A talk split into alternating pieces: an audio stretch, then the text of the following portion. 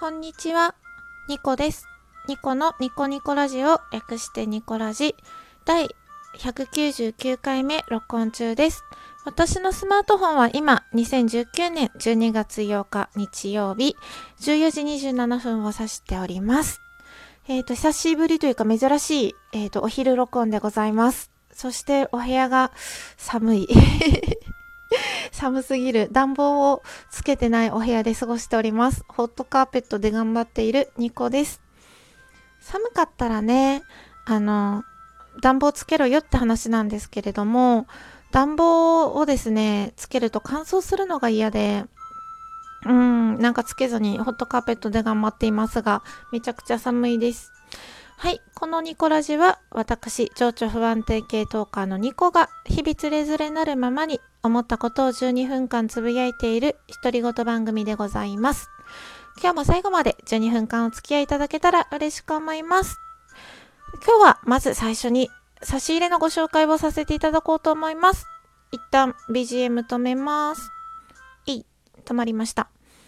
えっと、今ですね、状況としては、スマートフォン2台あって、1個は録音、ラジオトークの録音で使ってて、1個は YouTube で、あの、BGM 流してたんですけれども、差し入れを見るためにはですね、ちょっとラジオトークのアプリを開きたかったので、一旦ラジオ、えっ、と、BGM を止めさせていただきました。えっ、と、結構、あの、前回、酔っ払ってモノマネをしたんですよ。多分めちゃくちゃ似てないモノマネをして、で、あの、酔った勢いで録音したので怖くてね、聞き返してないんですけれども、まあ、それを聞いた、あの、モアイさん、ラジオトーカーのモアイさん、もういろんなね、番組をされてるので、皆さんご存知だと思うんですけれど、そのモアイさんからですね、差し入れいただいてます。読ませていただきます。モノマネは勇気。あと、楽しみながらやる。それを体現しているような番組でした。お名前出していただきありがとうございます。にっこりマーク。美味しい棒を一本いただきました。イエイモアイさん、ありがとうございます。とっても嬉しいです。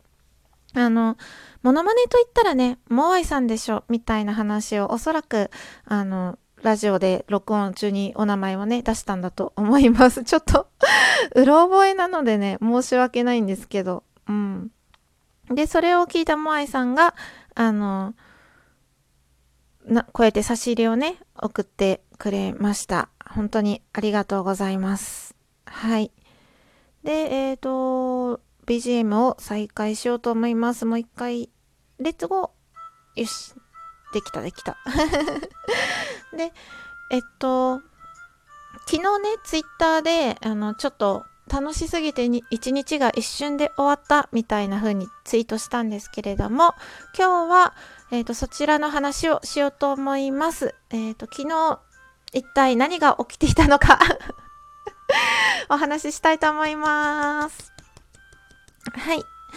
えっ、と、実は、とあるラジオトーカーさんにお会いしてきました。お一人は多分皆さん想像がつくのではないでしょうか。その方自身がね、ツイートで、あの、お会いしませんかっていうふうに呼びかけてたので。で、もう一人はちょっと意外というか、サプライズというか、皆さんにとっては、おって驚くような意外な人かもしれません。さあ、どなたでしょうか？えい !BGM を止めて、皆さんにちょっと考える時間を 誰かわかりますかね？そうです。正解です。誰も答えてないかもしれないけど。えっとあの、あんちゃんレディオのあんちゃんと緑の窓辺のみどりんとお会いしてきました。イエイ。二人とも本当にありがとうございます。うん、あんちゃんに限限ってはっていうか、あんちゃんはですね、私たちと会う18時間か16時間ぐらい前に 日本に着いたって言ってて、すごいね、バタバタの中時間を取ってくださって本当にありがとうございます。あと、あの、あんちゃんの子供たちも一緒でした。二人ですね。可愛い子供たちと。なので、大人が私を入れて3人、えっ、と、子供が2人の5人でですね、あの、某所で待ち合わせして、会ってすぐご飯食べようってなったので、ご飯食べて、で、某所の水族館に行ってきました。で、まあね、水族館で楽しく楽しく遊んで、えっ、ー、と、あんちゃんを某駅まで、えっ、ー、と、お見送りして、で、その後、みどりんとですね、二人で、えっ、ー、と、楽しく雑貨巡りをして、で、その後のご飯を食べに行きました。うん。すごくね、もう一日が楽しすぎて一瞬でしたね。二人とも本当にありがとうございました。で、今日は何を話そうかなって思った時に、改めてというか、二人の印象をお話ししようかなと思います。なんといっても、あんちゃんは実は初対面だったんですよ。信じられないんですけれどね、自分自身でも。あの、番、番組で、えっ、と、コラボ、スカイプコラボもさせていただいてますし、電話でもお話ししてますし、まあ、DM のやり取りもたまにしてて、スカイプで、あの、動画でお互い顔を見て話すってこともしてたんですけれども、あの、会うのは初めてで、本当に。で、びっくりしたのが、あの、私、まあ、ラジオトーカーさん何人かと、まあそんなにいないんですけどね、何人かと本当にリアルでお会いしたことがあって、で、最初にまあ大体ラジオトーカーさんで会う人って、まあスカイプで顔を知ってるとか、そういう人たちと会うんですけれども、まあ画像を通しての印象と、あの、初めて会った時の印象って多少のズレがあるんですよ。うん。10%、15%ぐらい、あの、イメージとのズレがあって、163で言えばですね、まあ、163普通にあのスカイプコラボでお顔を拝見してたし、なんだろう、顔も知ってて、こういう感じの人だっていうのを視覚、目、目で、目を通してるイメージというか、知ってるんですけれども、実際にお会いした時は、思ってるよりも小柄だなって思ったんですよね。うん。で、緑の窓辺の緑は、あの、スカイプで画像で通して緑を見たときに、あの、大人っぽくて可愛い。大人っぽいが、まあ80%、可愛いが20%ぐらい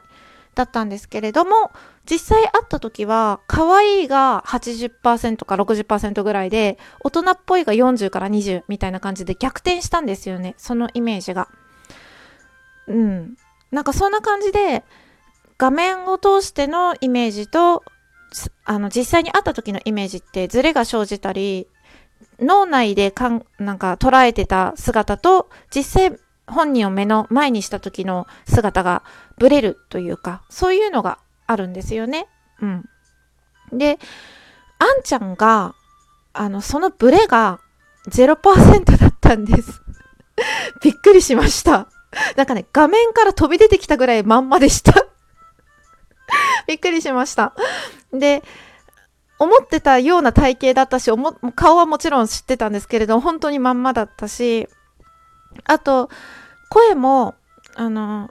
私自身がそうなんですけれども、ラジオで撮ってる声と、まあ友達と喋ってる声と、若干あの声の高さ、喋り方、スピードが違ったりするんですけれど、あんちゃん、ラジオのまんまで 声も。びっくりしました。声も、あの、ラジオのまんま、なんか、お姿もそのままで、本当に何の違和感もなく、ここまで、その画像を通して、画面を通してのイメージと、あの、お目にかかった時のイメージのブレがない人はいなかったので、びっくりしましたね。うん。こんなことあるんだって私は思ってしまったんですけれど。はい。なんかそんな感じで、えっ、ー、と、全然ブレがないっていうのがあんちゃんでしたね。うん。で、すごくね、子供たちも可愛らしくて、楽しい楽しい一日でした。で、なんかね、アンパンマンの話で盛り上がったり、なんかアンパンマンの顔をもらうならどのキャラクターが一番いいかっていう話をして、私はメロンパンナちゃんが好きなんですよ。キャラクターとしても好きだし、あの、顔を分けてもらうのも、メロンパンナちゃんが一番美味しいと思ってて。で、なんか、食パンマンは顔を分けてもらってもそんなに嬉しくないよね、みたいな話で盛り上がったりですね。なんかジャム欲しいよね、みたいな 感じの話になったりですね。すごいそういう、あの、あったからこそ、その場その場で話せることってあるじゃないですか。うん、ラジオとは違って同じ空間を共有しててその空間にあるもの、まあ、今回で言えばあんちゃんの子供たちと一緒にトイザラスに行ったんですけれどもそのおもちゃ売り場でなんか話をしたりなんか自分たちが子供の時ってこんなおもちゃなかったよねみたいな話をしたりですね。そういうたわいもない話がすっごく楽しくて。であの初めて会ったしその